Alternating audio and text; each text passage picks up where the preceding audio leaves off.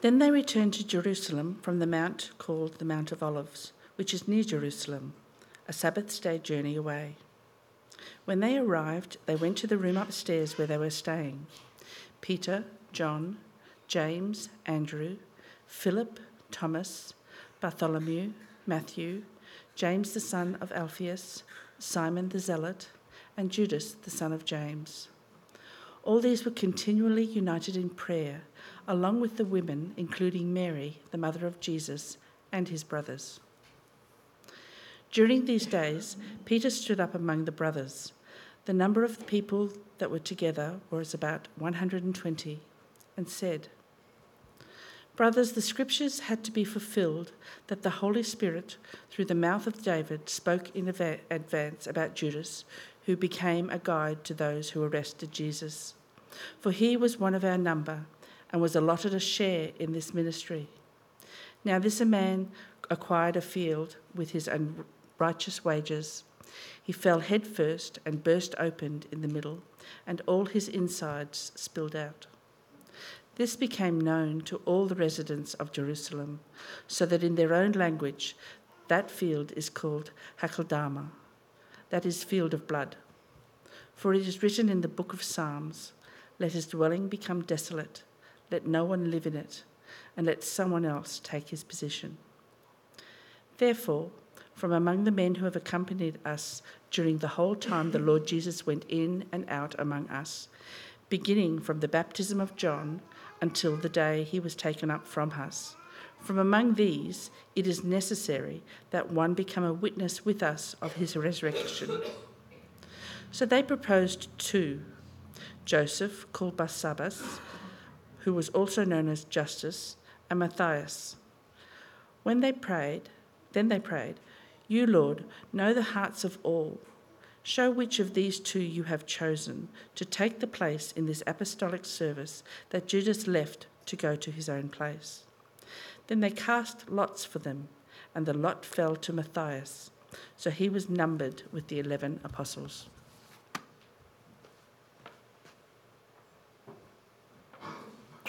Cool. Very interesting little clip, that one. Morning, everyone. Happy Mother's Day. None of you wish me Happy Mother's Day. It's a bit rough. Thank you, Pete. So I'm not going to go there. Um, how about we pray and then we'll get into this often neglected part of God. We're sitting between Jesus' ascension and Pentecost it's a part of uh, Scripture that's often over, overlooked, really. So well, we'll see what God has to say to us today through it. Let's pray first, though. Uh, dear Lord, we ask that you would please guide and guard our hearts and our minds this morning as we hear your word to us. Uh, please help us, Father, to trust you more, to depend on you more, to become more like you in everything that we think and say and do. Amen. All right. Well, Exciting news, it's election time again. Yeah, election time. Okay, I can see the delight on your faces. Um, look, it is easy for us to be, and we shouldn't be cynical about it, but we often are about elections in Australia. Um, you know, part of us knows that no matter who gets in and whatever promises they might make, uh, they're going to have a bit of trouble getting anything done because of the way the parliamentary system works. Um, it just seems so ineffectual at times, doesn't it? Um, you did, uh, even Winston Churchill, very famous Prime Minister of England, Winston Churchill, and uh, he was even cynical of democracy. Um, he once said, Democracy is the worst form of government, apart from every other form of government that's been tried. That is true.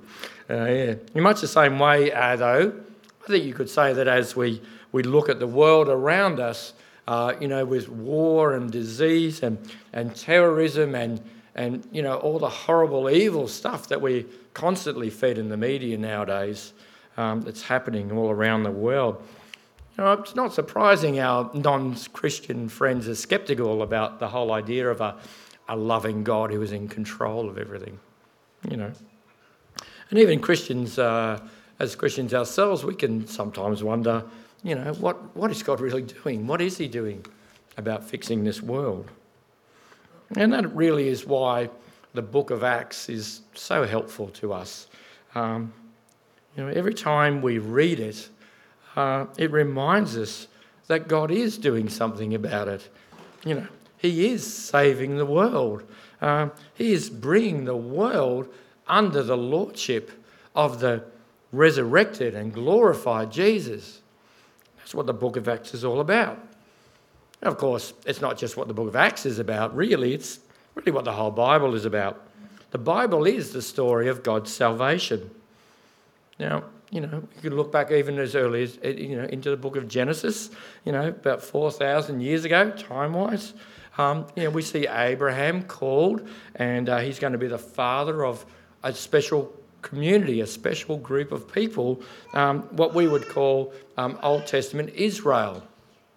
And so God called them. Uh, he, he saved them from slavery in Egypt. Uh, they became his people, and he, of course, became their God. Now, this story, as it goes, it reaches a climax around 2,000 years ago when Jesus became the Saviour of the world, dying on the cross, uh, being raised to life, and then ascending into heaven, as we heard last week. What happens next, though, with Jesus ascending to heaven? Jesus gone in some sense from uh, this world. Um, how will this story continue? Well, that's where we pick it up today. Um, our focus is now moved in uh, Acts chapter 1 onto this small group of Jesus' followers who have uh, just seen uh, Jesus ascend into heaven and they're making their way back from the Mount of Olives to Jerusalem. So let me read from verse 13 to get us in the picture. When they arrived, they went to the room upstairs where they were staying. Peter, John, James, Andrew, Philip, Thomas, Bartholomew, uh, I like saying Bartholomew, Matthew, James, the son of Alphaeus, and Simon the Zealot, and Judas, the son of James. All these were continually united in prayer, along with the women, including Mary, the mother of Jesus, and his brothers. So let's stop there for a second. Look, very interesting. What, what is the first thing that, that uh, the book of Acts describes this community doing? What's the first thing you hear about them doing? Praying, yeah. And not just praying, but praying together. You know, they were continually united in prayer. So Jesus' followers immediately are prioritizing prayer and they are uniting in prayer. Now, I can't help but give a quick plug for Saturday morning when we have our church prayer time in at Betty's place on Saturday morning, 9 o'clock, uh, 9.15, a bit of a chat first, and then 9.15 we get going, and we spend, you know, 45 minutes or so praying together. It is just the best way to start your weekend. You know, it is so encouraging and it's such a great thing to do. It's just what God's people do. They pray together. Sure, yes, pray, pray on your spend quiet time with yourself and God, but God values uh, His people praying together, and He uses it. So you are you are most welcome to join us. Uh, you are most any time. We're here pretty much every Saturday of the year, pretty much. You are most welcome to join us any time, and please come along. Um, I, I, assure you, you will not regret it. Can I say that? Anyway, back to the verse. Verse 15. During these days, Peter stood up among the brothers. The number of people who were together was about 120. Um, that number 120 is not a random number. It's like, oh, yeah, it's about, how many? Oh, about 120. Yeah, about 120. It's actually significant that he says there's about 120. Um, why? Well, uh, if you dig around, you find out that uh, the number of people um, in Jewish society that were required to form a new community under its own leadership was 120. There's a surprise. So it's actually another way of saying that this little group uh, is going to, from now on, be a, a new community, a new community of God's people. And as we're going to figure out as we go along, um, in some ways it is continuous from Old Testament Israel, um, uh, but in other ways it is, uh, it is distinct from Old Testament Israel. And of course, this new community is the, is the beginnings of what we would call the church. But as far as the old community, Israel, uh, of the Old Testament Israel, you know, is concerned, God actually symbolically ended Old Testament worship uh, in AD 70 with the destruction of the temple in Jerusalem. So God, yes, He called the Jews; they were His people. He, he still calls Jews in today, and we know about Messianic Jews and so forth. And so, you know, um, culturally, uh, there is still a place, I think, for Judaism culturally. So people who culturally are, are Jewish, but as far as you know, actually being God's people or as a way to God or to be the people of God, I think the reality is that Judaism is actually a dead religion. And that takes a bit of effort for me to say that because I, people go, oh, hang on, they're God's people, blah, blah, blah. But it's a great reminder, isn't it? Because because it's very tempting to think that, you know, all religions, you know, are going to be the way to God. God's going to be, as long as you're sincere, surely all any religion is a good way to God. As long as I worship, as I believe that there is a God and I worship God in whatever way I choose, that's going to be okay. You know, that's a very common way for us to think, and for people to think in our, in our society. Uh, but, but think about it. If even the Jews are no longer God's people, if even Judaism is not acceptable worship to God, well, then nothing else is going to be. The only thing that is going to be acceptable worship to God is going to be uh, centered on Jesus Christ. That's true, isn't it? Anyway, so old community, new community, out with the old, in with the new. In that sort of funny time of transition in Acts chapter 1, aren't we? Now, Peter understands that, uh, you know, just as there were 12 tribes as the basis of the old community, there must be 12 apostles kind of corresponding as the basis for the new. This is to do with uh, understanding themselves as God's people, but also uh, in their, in their um, proclaiming to the Jews. It's very important to the Jews to see that. Um, so there must be 12 apostles. Now, that's a problem, isn't it? What's the problem with needing 12 apostles at this point in time? Anyone? There's only 11. Yeah, that's a bit of a problem, isn't it? And so that brings up this, this uh, subject of Judas, Judas Iscariot. You notice there's two Judas apostles. Um, there's the other one, and uh, the one we don't hear about much. And then there's Judas Iscariot, which, who uh, is kind of infamous, really. So we turn to Judas, uh, the apostle turned betrayer.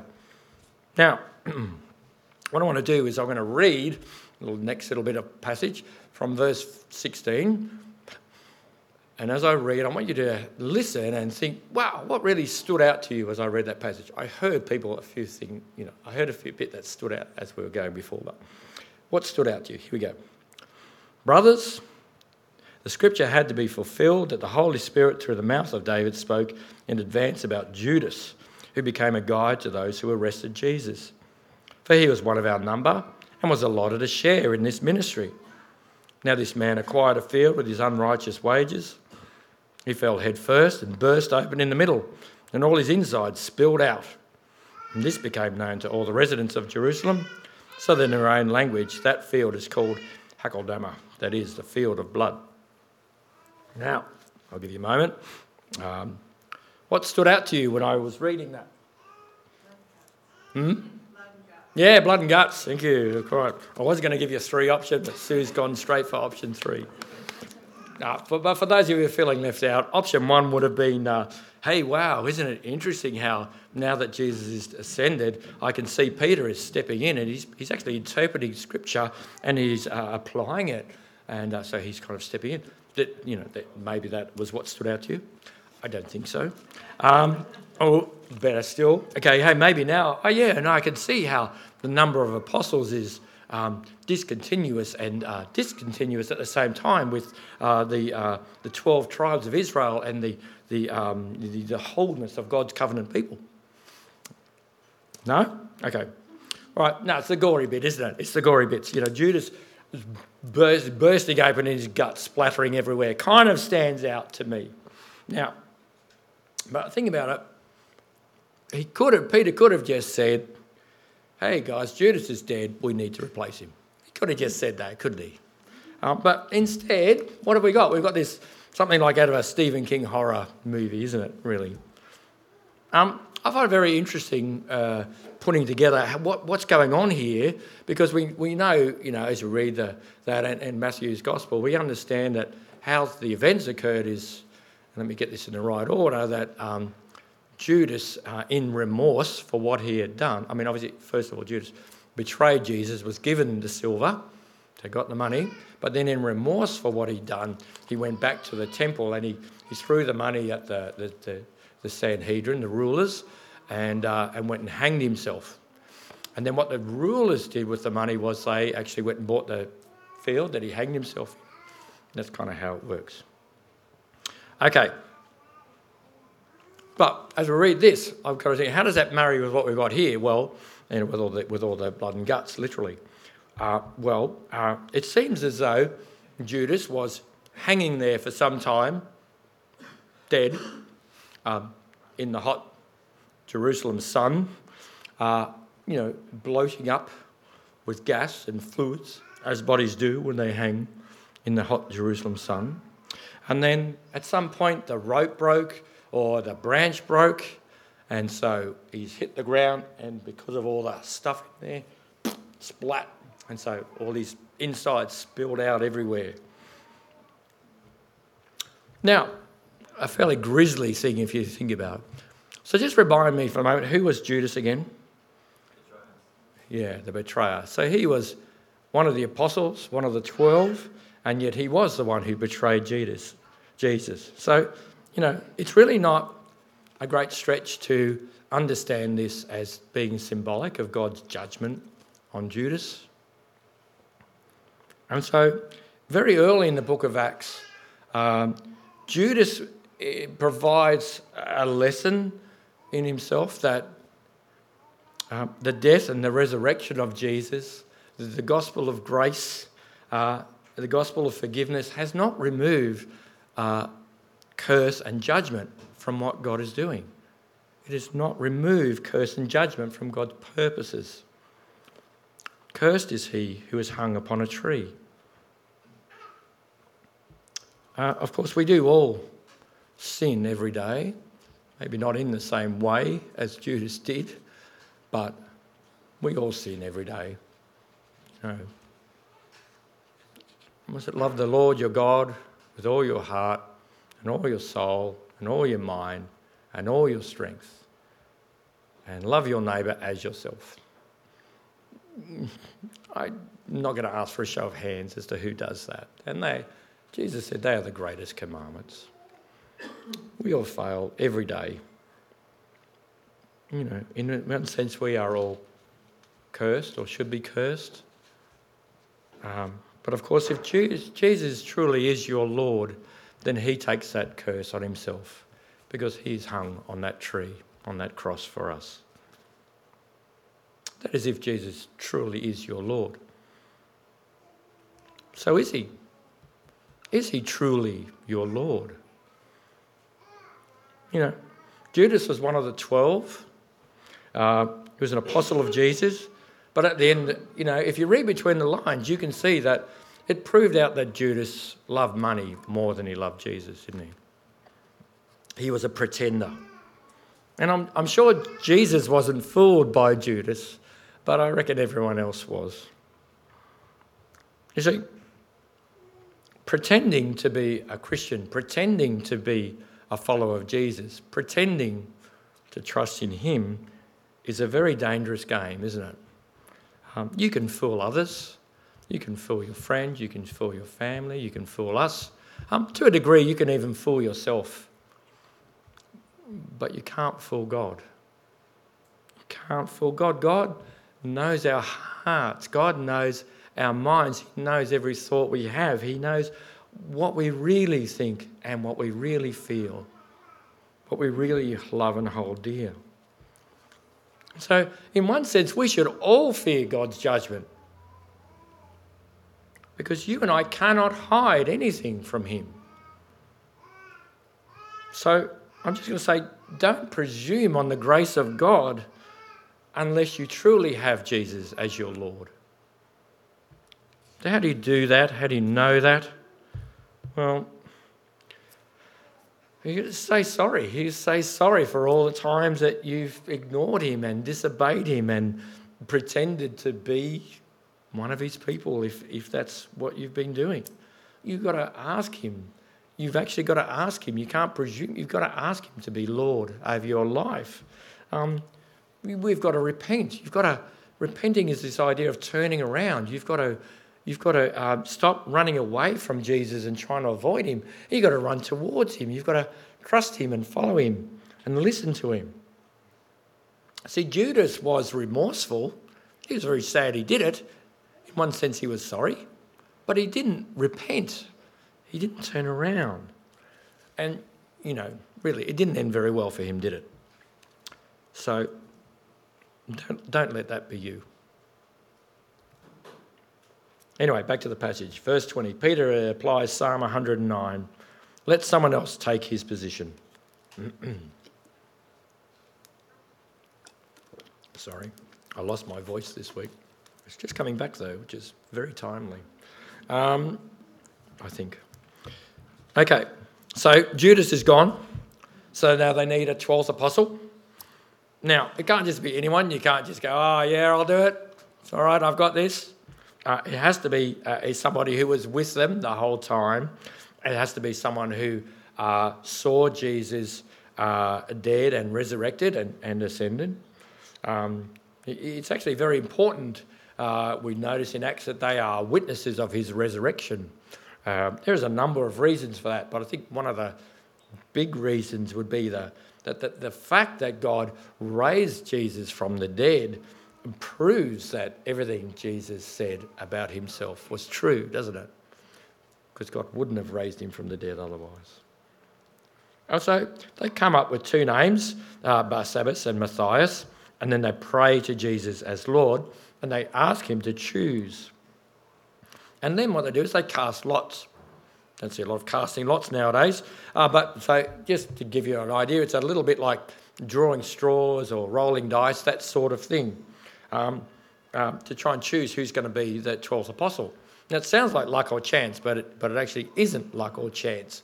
Uh, because in the Old Testament, casting lots was a way of seeking God's will. Uh, but it's very important to notice that this is the last time in the Bible that casting lots is, uh, is used for that. So don't, don't, uh, don't be tempted to throw a coin or roll a dice to seek God's will nowadays. Uh, we, we don't need to do that anymore. Okay, end result of all of that, though, is who chooses the 12th apostle? Well, actually, Jesus chooses the 12th apostle. So, uh, yeah. And so, like all the other apostles, Jesus chose them all. And so, why is that? Well, because the apostles were, in many ways, the apostles were not special at all. They're just guys, fishermen, and so forth, a bunch of tax collector and all sorts of things. But in another way, they are quite special um, in, the, in the purposes God used them for, um, because they are particular men chosen, uh, handpicked by Jesus, if you like, uh, for a particular job. So they were handpicked by Him. They were trained and they were taught by Jesus. Uh, they were sent out on little mini missions with Jesus. Um, you know, they followed him around. Uh, they got to see everything he did and they got to hear everything he said. Um, and basically, they got to spend time with Jesus. Now, that's a great thing. They got to spend a lot of time with Jesus. Now, um, not only are these guys then going to be the, uh, the, new, the leaders of the new church when the Spirit comes at Pentecost, but also, and very important for us, their eyewitness accounts because remember, they've spent all this time with Jesus. Their eyewitness accounts are going to be preserved for us. So by the time all the apostles had died out, the, the Gospels were written and the, uh, the New Testament was written for us. So it was all preserved for us in the, the Gospels and the letters. So there you go. So that's an apostle, special type of person, particular time and place in the history of God's salvation, and very importantly, witnesses, eyewitnesses to these critical, particular major events in the history of salvation. But, you know, once they died off, that was it. No more apostles. But then we don't need apostles once they've died off, because what we have, of course, is their eyewitnesses, our eyewitness accounts preserved for us, which is just as good. Uh, never underestimate the value of an eyewitness or two or 12 or more. Um, uh, a couple of months back, we were travelling back from Victoria and uh, we were on the motorway. We nearly made it home, and uh, we went through a bit of a roadworks, a bit of a story. But anyway, I was in the left lane and there was a lady in the right lane, and the next thing you know, I could see this car coming across, and she just bumped into the side of the car. So, you know, so we pull over. I think, oh, that's pretty straightforward. She moved in. Anyway, and she started, as she started talking, she was getting more and more like difficult, I think would be the word I would use for that. So she was becoming quite difficult. And I'm thinking, it's pretty straightforward you know, let's just get this sorted. But it was get, she was becoming more and more questioning of everything and, and almost accusing of things. And I'm going, how's this going to end up? Anyway, thankfully, though, at that point, a fellow walks up from behind and he, he pulled over and, and he comes up and he says to us, Hey, just so you know, I was behind you and I saw the whole thing. And if you need to, uh, here's my number and I can write you a letter and I will tell you exactly what, I can say exactly what happened. Oh, what a relief. What a relief to know that there is an eyewitness on the scene. Now, I wonder if you've ever really considered this amazing gift that God has given us, that we have these gospels and letters from the Apostolic Church. Well, maybe you have, maybe you don't anymore. Maybe, you, maybe you've never really considered what an amazing gift it is. Maybe maybe uh, you know you've been around for a while and you kind of yeah I read my Bible, but you know I just read I don't get too excited about it anymore. Like seems to be the same as the last time I read it, and and you know a little bit. Uh, maybe you get a little bit tired of reading, maybe you're a little bit bored. It's you know same old, same old. That can happen. We are only human. Um, well, here's a, here's one way I can offer you to to renew that spark and renew that love uh, for your Bible. So let's say, uh, like me, for example, you are reading through Luke's Gospel at the moment. And so uh, tomorrow morning, um, I want you to try this. So uh, I'm presuming at this point that you do read your Bibles every day. Um, I think, you know, given the importance of Scripture and it's how, uh, you know, God works in this world, I think uh, you would be uh, well advised to do that. Uh, so tomorrow morning, anyway, I want you to try this. So first of all, you're going to ask for God's help. So it's always good to pray before you read your Bible. Ask for His help. But then, um, before you actually read the passage, I want you to imagine for yourself that you, uh, uh, uh, sorry, before you that, remind yourself, sorry, that these are actually eyewitness accounts of something that really happened in a real time in a real place. So they are, they are real events. And remember that, that they are, that they are real events. Okay? And then as you read your, your Bible, as you're reading the story, don't just, you know, don't just glaze over it. Don't sort of, you know, read it with half, with a bit of your brain and spend the rest of your brain thinking about what's for breakfast and what am I going to do today. You know, read it and try to imagine yourself there and put yourself in the story. Put yourself there. You know, let the words actually take you into God's word. Let them let the words take you to a real time in a real place. And so, in effect, what you're doing then is you are you are there. You are you're actually there in the dust and the sand and the or on the mountainside or, in, near the lake, and you are you are listening to Jesus speak, and you are watching what he does, and you're you're you're participating in what's going on there. You know. And what, in fact, you're doing, of course, then is you are, you are spending time with Jesus, aren't you? I mean, that's the thing. Wouldn't it be great to be one of the apostles and spend time with Jesus? Well, you can spend time with Jesus every day. That's, that's the most amazing thing. And then, you know, if that's not quite amazing enough for you, I hope it is, but if you need more amazingness, you know, as you do this every morning, what, what's happening is, you know, God is speaking to you. The Holy Spirit is speaking to you. Jesus is actually right there. Jesus is there beside you. And He is speaking to you with power and authority. And He is strengthening you and He's encouraging you and He is rebuking you and He is challenging you. He's, he's changing your life. He's saving you. And this is something that we can experience every day of our life, not to take for granted. and something to share with other people. To our friends, people who don't know Jesus, we can share this experience with them. So we can show them Jesus because we know that his story has been accurately preserved for us. And we know that God works powerfully through that. So, what is God doing about the mess this world is in? Well, He's saving it. He's speaking to people. He's speaking to one person at a time. He's rescuing one person at a time. You know, He's saving us and He is joining us to a new community, which is the church, uh, a community that's founded, uh, you know, under the headship and lordship of Jesus, founded by the apostles or through the apostles.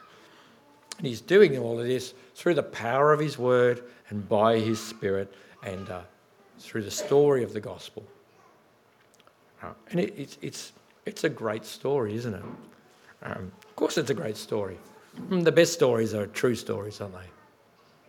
So praise God that He has preserved this story and that He's told it to you and me. Amen.